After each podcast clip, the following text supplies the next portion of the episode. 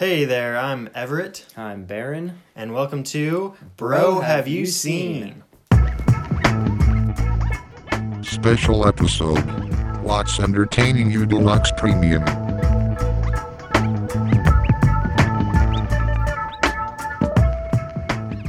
Alrighty, here we are again with edition 2, second edition of What's Entertaining You Deluxe Premium. Alright. Hey. Good to be here. Yeah. Recommending extended edition. Yes, because, we're trapped in quarantine, we're watching a lot of stuff, and our last episode was pretty long. We didn't want to go like an hour and 40 minutes for just one episode, so we decided to break it up, put this in here, and as usual, we'll be talking about our monthly pickups, where we discuss a few of the highlights, Blu-ray purchases, DVD purchases, whatever, that we have obtained in the last month. Maybe has been a little bit slower than other months. For me, definitely. Probably a little more than other months. But, it'll be a good segment nonetheless.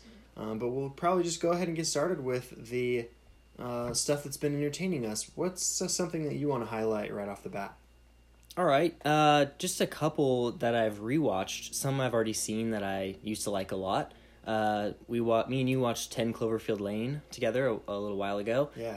I really enjoy that one. It's on rewatch. It's not the best movie ever. I mean, I rated it 4 stars out of 5, but I think it's really good. It's a really creative story, and it feels really claustrophobic. And I like most of the actors and the team behind that movie, and I'm a pretty big fan of Cloverfield, the original source material for this movie, and there's like a whole bunch of interesting lore behind those movies that's kind of cool. I don't know, do you have any quick thoughts about Cloverfield? I kind of enjoyed it. It wasn't terrible. It wasn't my favorite ever, but it was a good ride. It was quite surprising, twisty, turny, kind of what you expect, at least the buzz that I'd heard about it for so many years. I don't know when it was, probably 2016, 17, somewhere in 16, yeah. 2016. Yeah, so I've heard about it for the last 4 years and decided to finally check it out. Part of this American cinema project that I've been doing. I don't know if 10 Cloverfield Lane really qualifies as a major blind spot, but it was something that I'd heard a lot about from the last few years that I wanted to check out. And yeah, it was good. It's kind of a alternate storyline to the original Cloverfield movie. So yeah.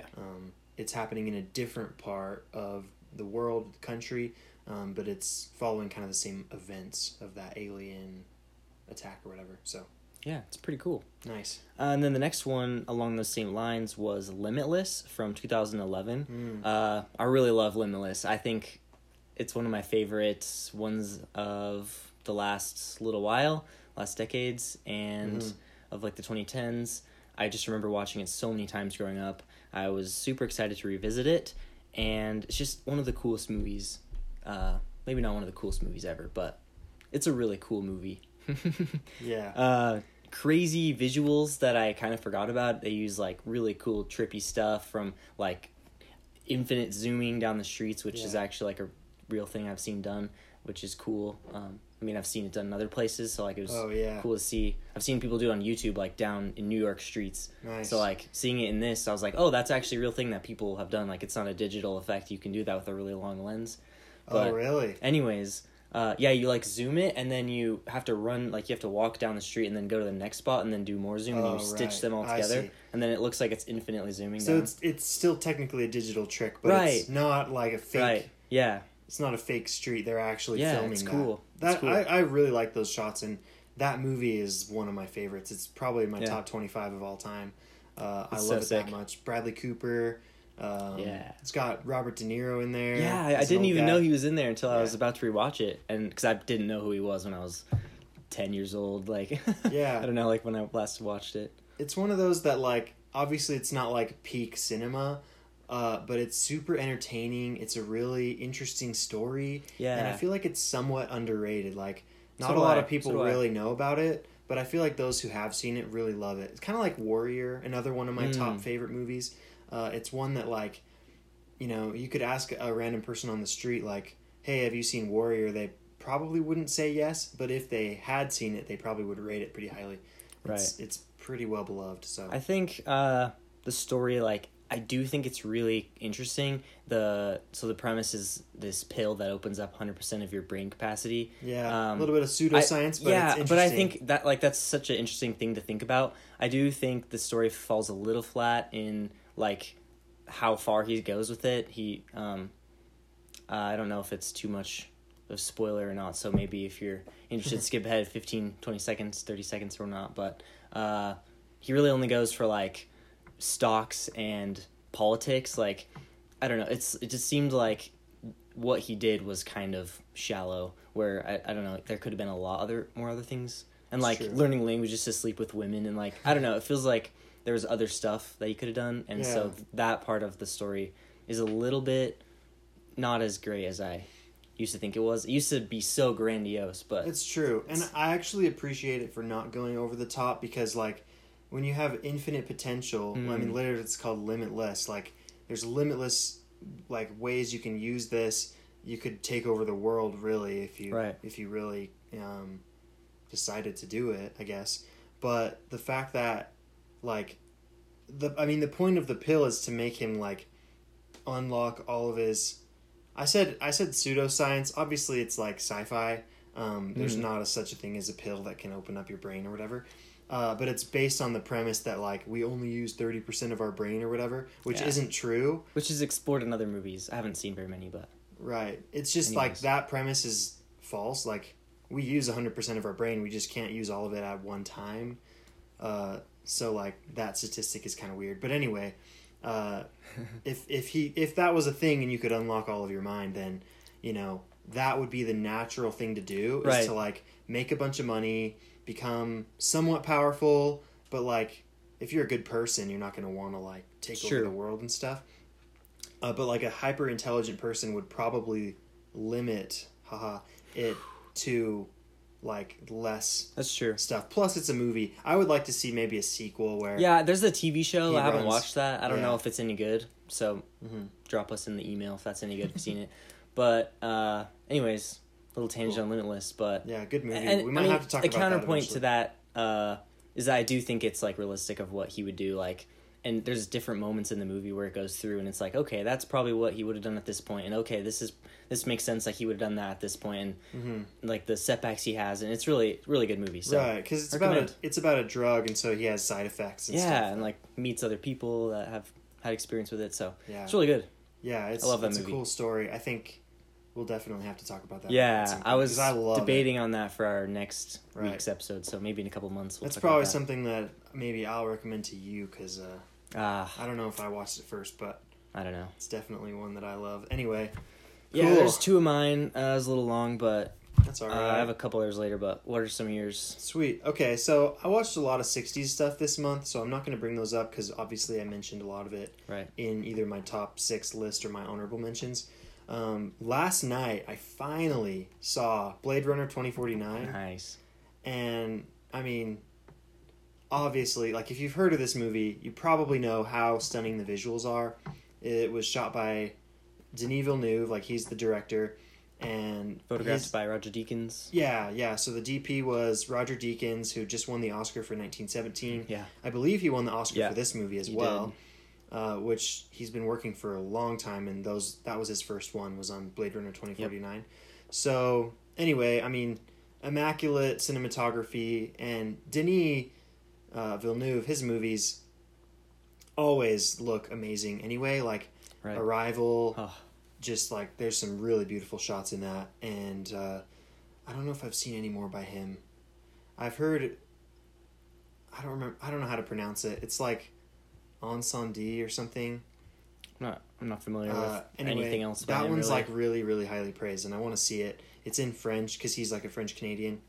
But Blade Runner 2049, it's the sequel to the 1984 movie. I think it's 82. But anyway, it was a sequel to Ridley Scott's original from the 80s, where it's set obviously in the 2040s, and it's about a Blade Runner, which is a guy who hunts down replicants, old replicants, which are fake humans, and retires, air quotes, the old ones, because there's this new generation of replicants that are actually built to obey. So then there's the old batch that they've gone like rogue. Nexus 6. Yeah, so... whatnot. Anyway, so, sorry, keep going, but... He's, like, kind of hunting down some... He's kind of trying to solve this mystery, and it gets really twisty and turny. It's pretty long. It's almost 3 hours, but it's super gorgeous. It's kind of a slow burn, so if you're not, like, you know, fully awake, then you might fall asleep. But it's really interesting, just kind of one of those thinker movies that... if you can stick with kind of what they're working on, then it's a really kind of interesting group of questions that the movie asks. And it's kind of left vague on purpose, I think. Something that a lot of sci-fi movies tend to do. But yeah, it's really good. Nice. And interestingly enough, I actually watched Blade Runner 1982 today. Nice. So I really liked it. Well... I don't know why. I don't know. I always say I really like stuff before I think about what I'm going to say. I liked it. I wasn't really big on it. Yeah. I've always heard about it from a special effects standpoint. And while that was definitely amazing, and there's a lot to dig in there, I know a couple of the things that they've done to make that movie. But the story was pretty good. Characters, action, really interesting world. I'm excited to check out 49. Mm-hmm. And so, like, Blade Runner was actually set in...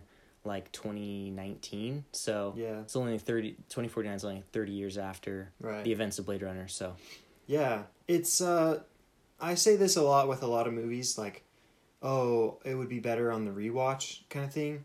I think Blade Runner is one of those that I could see myself loving more every time I watch it. Yeah, probably. Very, like, realistically, I think that's one of the ones that if there were ever was a movie that I would really love just by watching multiple times, I think that's the one. So, yeah, I like. Where could you watch 2049? 2049, I watched it on IMDb TV. Nice. It's free with ads, so there's probably like 5 or 6 ads over the course of that 2-hour, 45-minute movie. It's not terrible, but seriously, like, rent it or buy it. And Blade Runner is available on Netflix, so right now. So cool. Yeah, watch both of those streaming. All right, my next one. I'm going to talk about this movie that I'm a big fan of the director. He's done very, very few movies. I think he's directed 4 feature-length movies in his career. His name is Spike Jonze. He's pretty famous in kind of the more film buff circles. So his first movie was Being John Malkovich, which was written by Charlie Kaufman, and super trippy. You know, it's about this door that lets people go inside the mind of John Malkovich, the actor. And so it's kind of meta in that sense. And they can, like, watch through his eyes. And so, like, there's just a lot of interesting things that happen with the different characters entering into the mind of this person. And it asks a lot of existential type questions. And then Adaptation was his next movie in 2002. And this is, like, as meta as you could possibly get. It's about Charlie Kaufman trying to adapt a book into a screenplay, and he decides to make his screenplay about a screenwriter trying to adapt the book into a screenplay.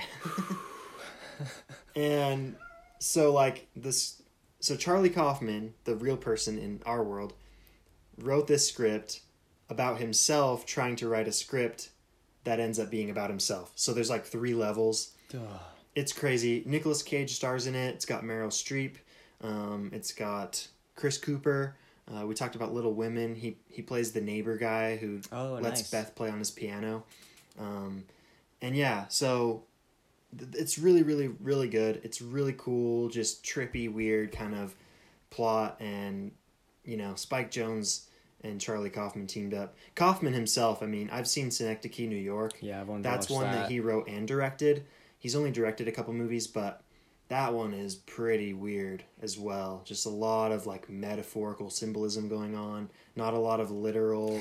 It's very, like, you could see the influences from, like, someone like Fellini. Yeah. Who is just abstract and, you know, just kind of all over the place. But yeah, Adaptation. Really liked it. Nice. What's your next one? I'll go with a trippy one. A weird, trippy, obscure movie, except it's in the Criterion Collection, so it's now widely available. I watched this yesterday, and this is House, 1977.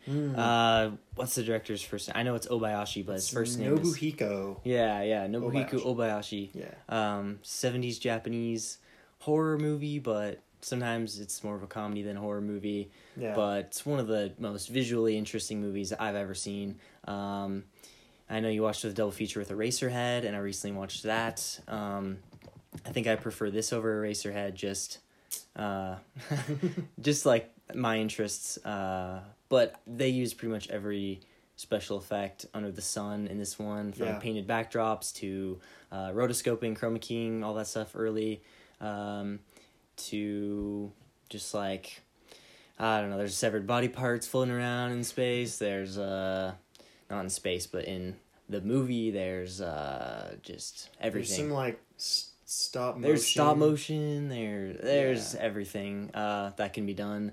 It's quite the trippy experience, I've always heard, but now that I've seen it, I can attest it is very trippy. Yeah. I loved it, and I'm excited to watch it again, because when I was watching it, I was like, I think I really like this, but I'm just, it's like hitting my eyes and just like so much at once. It's just like overload to the senses, that I just need to see it more and more. Yeah. I just need to go back. Yeah, that's... I like that and Eraserhead probably equally. I might give the edge to Eraserhead just because of David Lynch as a director I like more than this other guy who I don't really know much about. Yeah. I've heard he actually has a lot of other great movies, and it's kind of sad he's only known for House. Yeah. So, like, I was reading a subreddit today, and they were talking, like some guy recommended, like, 4 other ones by him that are really great if you can find them. Nice. Yeah, I know he recently passed away, so it's good that you revisited House. Yeah. I guess on the note of David Lynch, a couple weeks ago I watched almost all of Twin Peaks. Yeah, you binged that. I was super hyped about that when I kind of kept his secret to you for a little while, and I almost watched the whole first season, and then within that same week I'd finished the second season, and recently watched Firewalk With Me, and then me and you watched The Missing Pieces. Yeah. So I'm caught up to date before the Return series. Looking forward to starting that soon, but we'll definitely do an episode on entire Twin Peaks, because it's really great, but it's streaming on Netflix, the first 2 seasons, then the second 2 if you have like Hulu with Showtime or Amazon Prime with Showtime. Or Showtime. Yeah, or, I didn't know Showtime had its own. Anyways. Yeah, that's what I have, because it came with my Spotify, came with Hulu and Showtime. Dang, so I should have that. Yeah. But that's what network it originally aired on. Right. Where, like, the original first 2 seasons from the 90s was on ABC, and then The Return was on Showtime. And then you can watch Firewalk With Me on the Criterion Channel. So if you're interested, all of that's available for streaming. But we have we have all of it physically. So I definitely just used those DVDs when I was watching it, binged that. Netflix was a little unreliable. So yeah, I got halfway through the second season on Amazon Prime before they took it off Amazon Prime, like at the end of last year. I watched it like kind of during Christmas break. And so I just went out and bought the DVD set because I was so into it. Second season, not quite as good. You can tell that, I've learned a lot of stuff about behind the scenes on that show. Like David Lynch left the set for a while. And that's when you get a lot of just random weird storylines. Yeah. Because the studio wanted him to solve the mystery, and he never wanted to solve the mystery. So, like, after they do that, then the show kind of goes a little bit off the rails. And then he came back for, like, the last 2 episodes, and he, like, corrected. He righted the ship and finished out the show. But, yeah, if you're interested in Twin Peaks, we've talked about it a few times now. Watch the series first, and then go back and watch the movie, Firewalk With Me. The movie is technically a prequel, but it's easier to follow and understand what's going on if you've seen the show already. Definitely. And then after you watch the movie, then you can watch the Return series, which is what we're going to do next. So yeah, I'm looking forward to that. I don't know how it's going to be, but... yeah, I'm kind of excited. Yeah, sweet. Yeah, and around that same time I watched Eraserhead, because I had started it, but since I started watching Twin Peaks that week, I was like, I just want to be in this world of David Lynch more, so I watched that, and I enjoyed it quite a bit. Yeah, I enjoyed it quite a bit. I like Eraserhead, but... Nice. Yeah, I really like Eraserhead. Probably my favorite by him is Mulholland Drive, but I want to go back and see the rest of his stuff. Blue Velvet being probably the next one that I'll check out. So that's from the 80s. Sick. I listened to Film Spotting, the podcast, and they just released a list of 80s movies for their like March Madness best of the 80s bracket that they're going to do next year. Mm-hmm. So I have like a little over 100 80s movies. I've seen about a fourth of them already. So I'm going to try and catch up with the rest over the next year so that I can, you know, participate in that, because it's kind of fun to do. And the 80s is a huge blind spot for me. It's not my favorite decade at all. And so I want to go back and just see a lot of the most important stuff that I missed. So Blue Velvet is definitely up there for me. Okay, I'll do one last one. It's going to be a little bit of a double pick. I'm cheating here. But so I've kind of been in this mood where I want to rewatch a lot of the movies that I saw as a kid or just a long time ago. And, you know, just been in random moods where I don't want to, like, watch something new. Yeah. I just want to, like, shut my brain off maybe for a minute. So I watched this movie that I used to love as a kid called Alex Rider, Operation Stormbreaker. Nice. It's based on the YA, maybe a little younger than YA novel by Anthony Horowitz. And it's about this teenager who becomes a spy and, you know, solves this mystery kind of espionage plot. It's not the best movie. I liked it as a kid, but, like, obviously now with more mature eyes, I can see a lot of the flaws in it. The writing is pretty cheesy. Most of the actors don't really know what they're doing. I think Mickey Rourke as the villain, he's probably the best part of that movie. And even he has some iffy moments. So, yeah, I mean, that's one that was entertaining me for the hour and a half or whatever that I watched it. And then on that same note, yesterday I started and then today I finished the Scooby-Doo movie, the live action movie from, I think, 2002. I used to watch this like endless amounts of times as a kid. I quote it all the time with you and our other brother, and like, man, that movie is awesome. And I rewatched it and it still holds up. Like, I was cracking up multiple times. Nice. There were jokes that totally flew over my head as a kid, like maybe a little more adult type humor. But even some of the like just dumb slapstick moments or whatever still really got me. So, you know, it might be a lot of nostalgia playing in there. I'm kind of working on my review right now where I heavily deny that there's any nostalgia with my liking to this film. But that's Scooby-Doo, and it was pretty awesome. So check it out if you haven't. And if you liked it as a kid, it probably would be a good thing to go back and rewatch. So, all right. Do you have one more, or is that kind of wrap up? I'll mention one more that I watched a few weeks back when it was released on Hulu. I watched Portrait of Lady on Fire. Never came to our theaters here, so that was kind of a bummer, but I'm super glad it got released on Hulu. Their deal with Neon is cool, because now they have a bunch of Bong Joon-ho films on there, so I'm excited to watch some of those. But Portrait of a Lady on Fire, I still haven't fully like digested it, and I, like I say with everything, it really needs to be seen again. It's so beautiful. Anything that you've heard that's good about it is true, and it's totally worth the watch. It's absolutely gorgeous, so highly recommend that one. Sweet. Now streaming on Hulu, like I said. So nice. It's probably my last one, and we can move on to our physical media pickups of the month. Yeah, so we'll let Sir Ryan Gosling lead us into this next segment. You smell that? What is that? What? What's that smell? A cologne? No. Opportunity? No. Money. Okay. I smell money. Okay. All right, yeah. It's all about the money. You smell that money, Baron? Yeah, smell the money going out of your wallet and yep. watching the movies come in the door. All right. You start us off. You got a little bit more than I do. I have quite a few more. I decided to pick just kind of the key highlights here. For any of you out there who like collecting physical media, who just like to simply own your movies because you never know when Netflix is going to pull your favorite movie off, this segment is for you.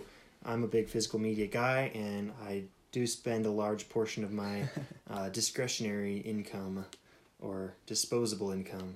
Disposable income on movies. So the first one I'm going to highlight is this nice looking premium edition of Quentin Tarantino's Jackie Brown from 1996. It's the full slip steelbook edition. So those of you who know about collecting media, you know what those words mean. If not, look it up. Bunch of jargon. Yeah, so the full slip, it's basically a full box that goes around the steelbook. And then there's a booklet inside with maybe some like postcards or like maybe an essay or two about the movie. And this particular one, the box is designed to look like a $100 bill where Jackie Brown, the lead character, her face is kind of in that center where like the president, his face would be. So anyway, it's a really nice looking box. I'm trying to collect all of Quentin Tarantino's movies in a premium type format. This is the fourth one that I have now. So I have, five more? If he's made 9 films, so 5 more. It's quite an expensive hobby, but it's going to look super sweet when it's done. So, yeah, I have Reservoir Dogs, Pulp Fiction, and then Once Upon a Time in Hollywood. And I just got this, so pretty exciting. And then just really quick, I also picked up, it's been on my list for a long time now. I've heard great things about the 4K transfer of Francis Ford Coppola's Apocalypse Now. It's the 40th anniversary edition. I think it came out in 1979.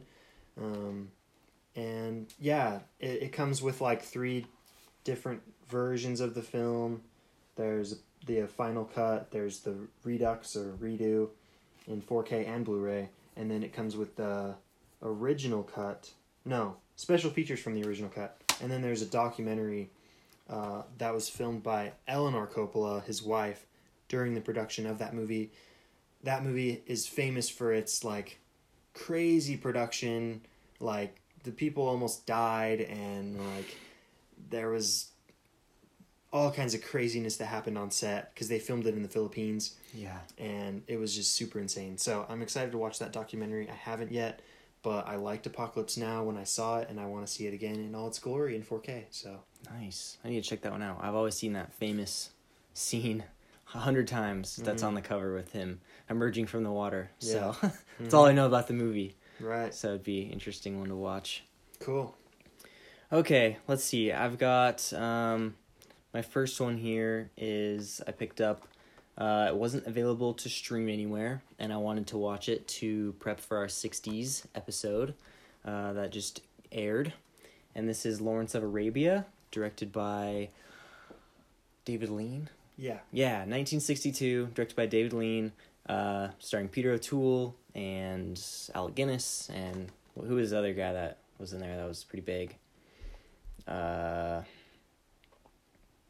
Anyways. It's on the tip of my tongue.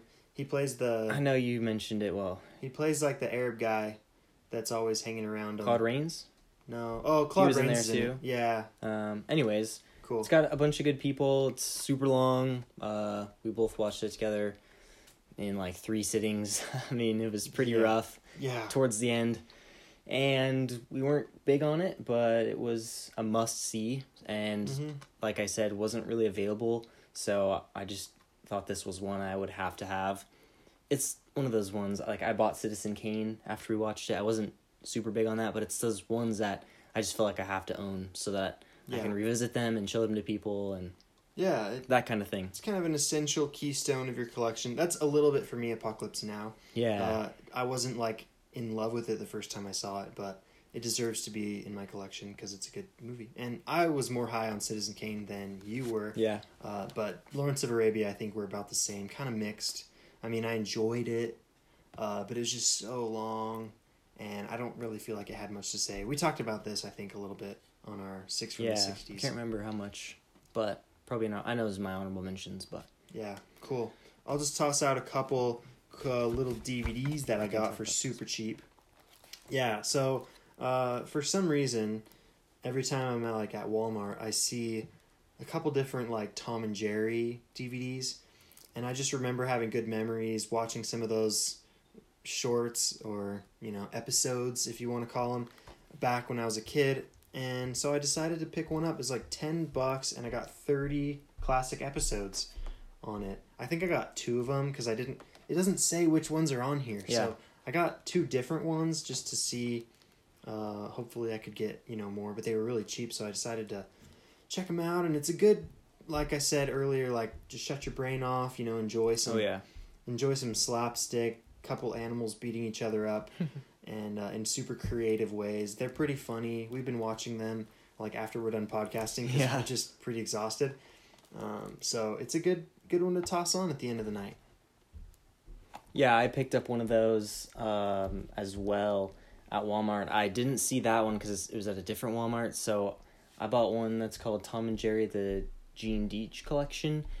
He's one of the like original creators of Tom and Jerry. And this one was $5, and it only has like 12 or 15 shorts, so I kind of got cheated out there how much I'm paying per short. Yeah. But I'll definitely have to pick up the other one later because I'm a big fan of Tom and Jerry. Like you said, really brings back lots of good memories, lots of nostalgia, watching it with cousins, and just having a good time. And we love just putting them on, and you can log them on Letterboxd, so it beefs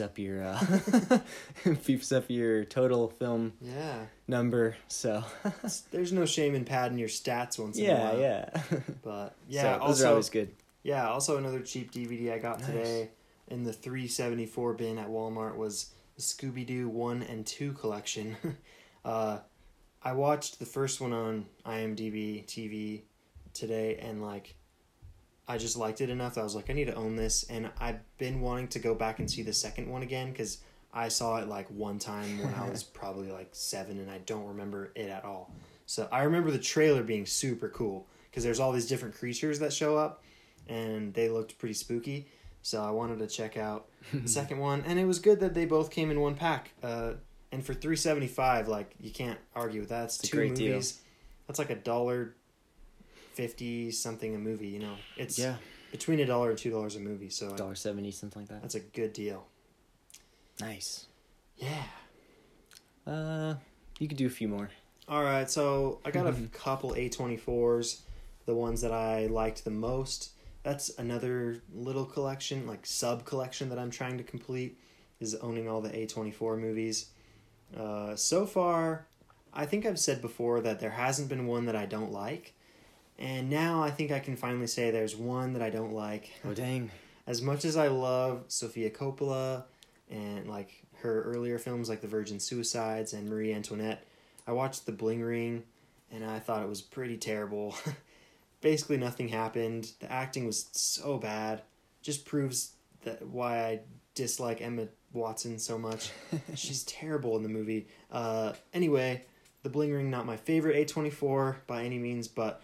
these are some that I did really enjoy. I got Good Time by the Safdie brothers. They just came out with Uncut Gems this last year with Adam Sandler. You got The Florida Project. It's got Willem Dafoe. It's by Sean Baker, who's kind of known for going out into these, you know, maybe more sketchier parts of the country in America and filming people in a very unjudgmental kind of way, non-judgmental. Anyway, and then there's Spring Breakers by Harmony Korine, and I was always super reluctant to watch a Harmony Korine movie because I've heard so much about like Kids and Gummo and Julie and Donkey Boy and like a bunch of his movies that are really, really obscure. He's kind of part of that Dogma 95 movement where like everything he shoots is on like a camcorder, and it, like, there's not really any plot structure to his movies, and they're just, like, sometimes pretty disturbing in the things that it shows. But Spring Breakers was much more conventional. It's probably his most accessible film from what I've heard. It's got some pretty big stars, you know, Selena Gomez, Vanessa Hudgens, and James Franco. And it's so good. Like, the atmosphere is very kind of warm and inviting, but it also kind of holds you at a distance at the same time. The music and the cinematography play a huge part together, as well as the sound design. Like every time it cuts to a new scene, there's like a gunshot that goes off, and it's sort of subtle, but you can hear it. But like the first couple times it happens, you don't really know what that sound was. It was just this loud, and it just kind of sets this subliminal tone in your mind of kind of where the movie's going, and like, you know, the kind of emotions that you're supposed to be feeling during it. So I really liked Spring Breakers. I responded really well to it. And then Under the Skin by Jonathan Glazer. It's got Scarlett Johansson in it. This was one of the first films that A24 did. Same with Spring Breakers. But yeah, it's pretty creepy, pretty interesting atmosphere as well. It's about this like alien woman who's... or an alien as a woman or something. It's a movie that I don't really understand, and I don't think that I'm really supposed to. I don't think anyone's really meant to understand it completely, but it's super interesting to kind of grapple with. So I liked that one a lot. Nice. Out of those A24 ones, I think three, I don't know if Spring Breakers, but I know Under the Skin and Good Time are both on Netflix. Yeah. I don't know, Florida Project, Spring Breakers. Yeah, I watched Spring Breakers on Netflix as well. Okay. And the Florida Project, I think it might just be on there. It just got added because it's, I think they add stuff like 3.5 or 2.5 years after its theatrical run on streaming, like Netflix. Amazon Prime has a lot of A24 movies.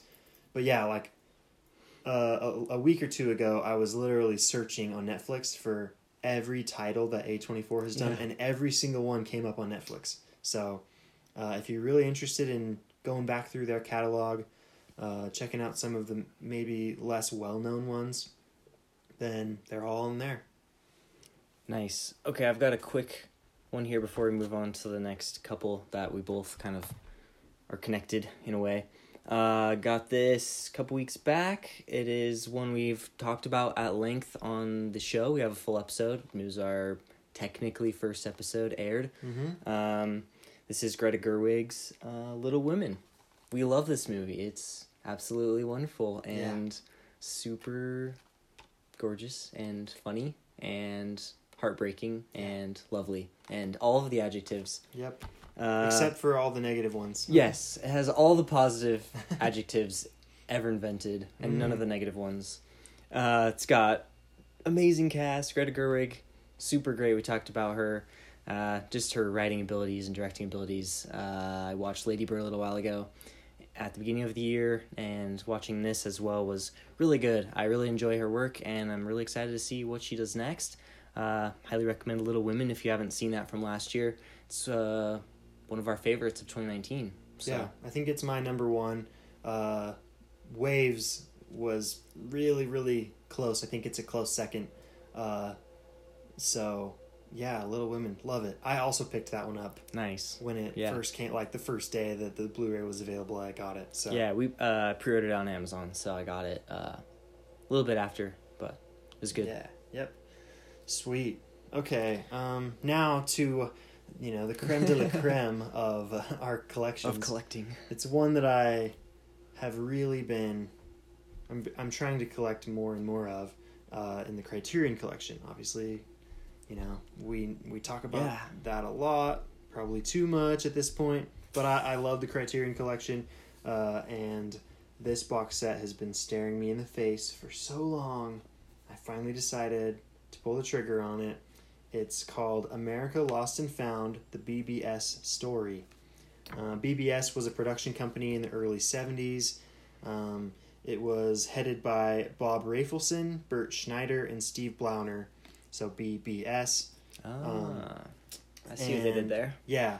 So Bob Rafelson was he was a director, and then Bert Schneider was more of the producer the talent scout, if you will. And so the first movie was kind of a Beatles ripoff, like a Hard Day's Night ripoff in America. It's called Head. Basically, they created this music group called the Monkees. Oh, dude. And they made a TV show, and Head was a movie about the Monkees being themselves, like a version of themselves, just like how the Beatles are in A Hard Day's Night. It was directed by Rafelson. And then you got Easy Rider, Five Easy Pieces. There's a couple others that I haven't heard of, but then The Last Picture Show is one of the major ones in this set. So definitely, you know, as a big fan of the 70s that I am, and this era and these directors, I mean, most of these movies star Jack Nicholson, and just, it's, you know, seminal film for, you know, anyone who likes American cinema and that new Hollywood. These guys did a lot to further that. I mean, Easy Rider kind of broke the mold. So yeah, that's one set that I've been definitely just ogling on my shelf since I got it last week. So and then, like, I got a couple others from Criterion over the last month. Picked up an Ingrid Bergman documentary. I got Don't Look Now, which is a Nicholas Roeg kind of horror, thriller, suspense movie with Donald Sutherland and Julie Christie. And then, what else did I get? I got A Face in the Crowd by Elia Kazan. That was one of the 50s movies that I really, really liked. And I think there's one other. The Lady Vanishes. Mm-hmm. As I'm kind of trying to grow my spine numbers in order. Now I have the first three right in order. Mm-hmm. So that's by Alfred Hitchcock, The Lady Vanishes, from like the 30s. And it's coming along nicely. I also have an Arrow video order. Oh yeah. In the mail, but it ships from the UK, so I haven't got it yet. And I suspect that I'll be talking about that next month. Nice. Okay, I got a few Criterion Collection Blu-rays in the April online sale because they lowered their prices to 30% off. Yeah. And I wanted to pick up a few, so I got one of my favorite 50s movies that we talked about, and this is Good Morning by Yasujiro Ozu from 1959. This is one of my favorite Japanese films so far. I haven't seen much Ozu, but I love Good Morning. Such a great film. Good family drama, post-war Japan, and has a lot of interesting commentary about post-war Japan, and also about communication and some other cool themes. I believe that's streaming on the Criterion Channel, but super glad to get that on Blu-ray. I love the artwork and everything. It's super nice, and it's got the two cute little kids on the front. It just adds a little bit of color to my otherwise black and white spined collection so far. So yeah, I'm looking at the 400 Blows, The Killing, City Lights, and Night of the Living Dead. They're all black and white spined. And then we talked about this a couple weeks ago. This is Yi Yi, directed by Edward Yang, from the year 2000. This is one of my all-time favorites, I think, and we talked about it a lot, but it has a lot of good themes. It's another kind of family drama. The thing I love about it most is the way it shows all the information. It just very new Taiwanese cinema is very shows you a bunch of different people and kind of a mosaic, and lets you put together the pieces, draw your conclusions, and create the picture kind of on your own. So I love the uses of long takes and minimal editing, and there's like no close-ups in this film. Super excited to check out a bunch of other Edward Yang films and Ho Sha Shen, and just a bunch of other new Taiwanese cinema. I like that kind of stuff, so it's a must. It's fantastic. I know I was a little bit mixed on it in our review, and like just you talking about it, like I feel like since then, I look back on the movie with fondness. You know, I have a positive emotion when I think about Yi Yi.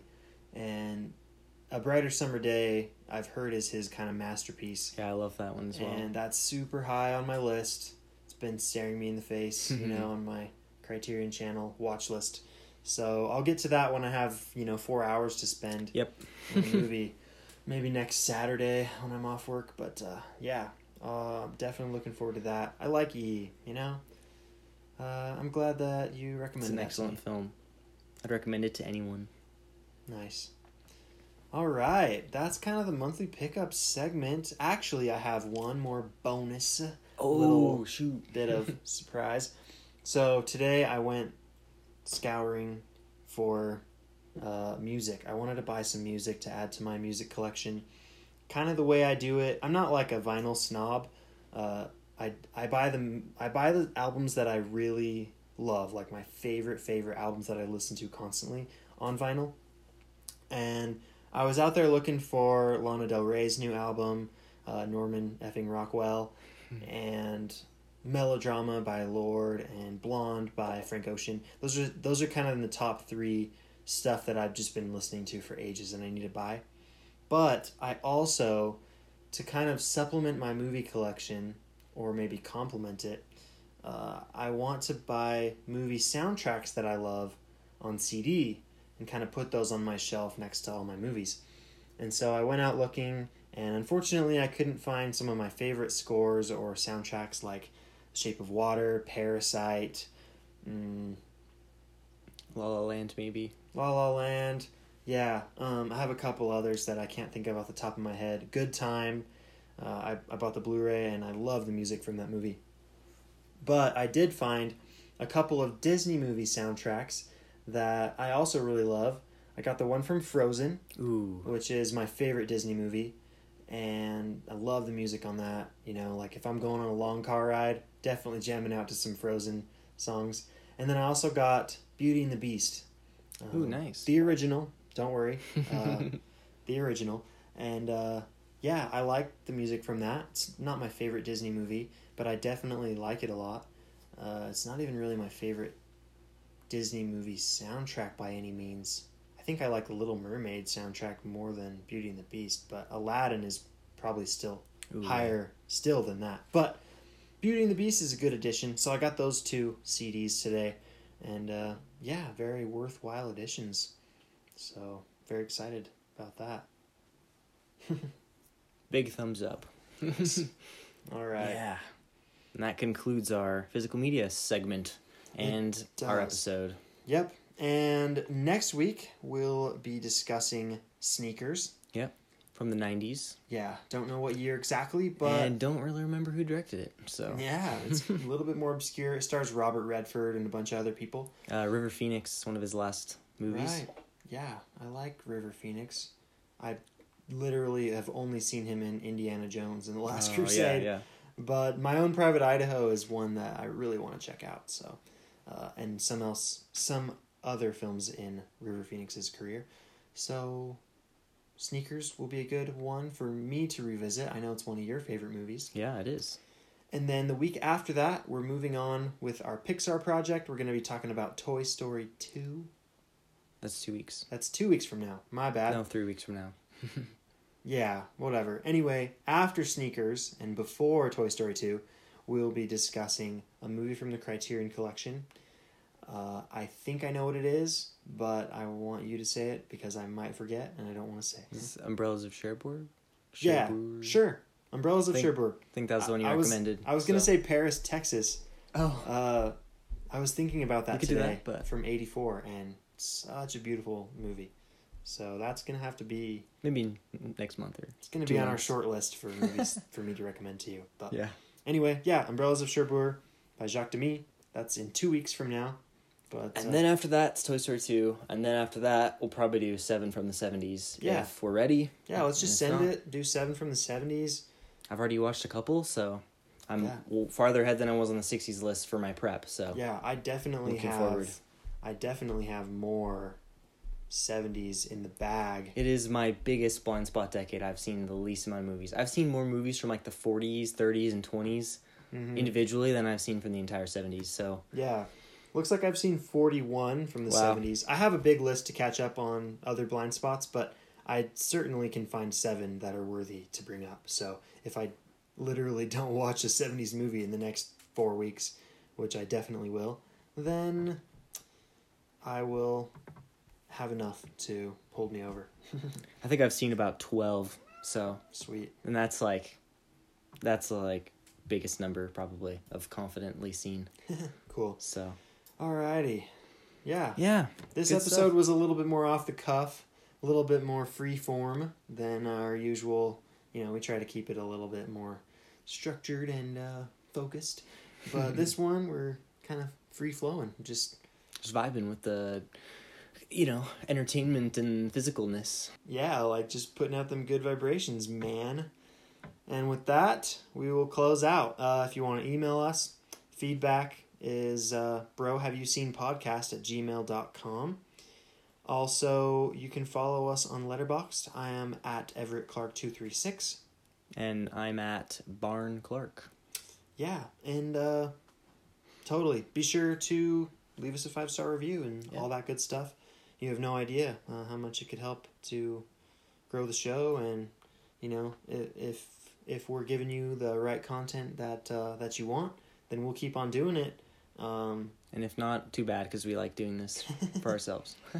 Yeah, but that's what the feedback is for. Let us know if you have any gripes or suggestions of how we can improve. We're always down for that.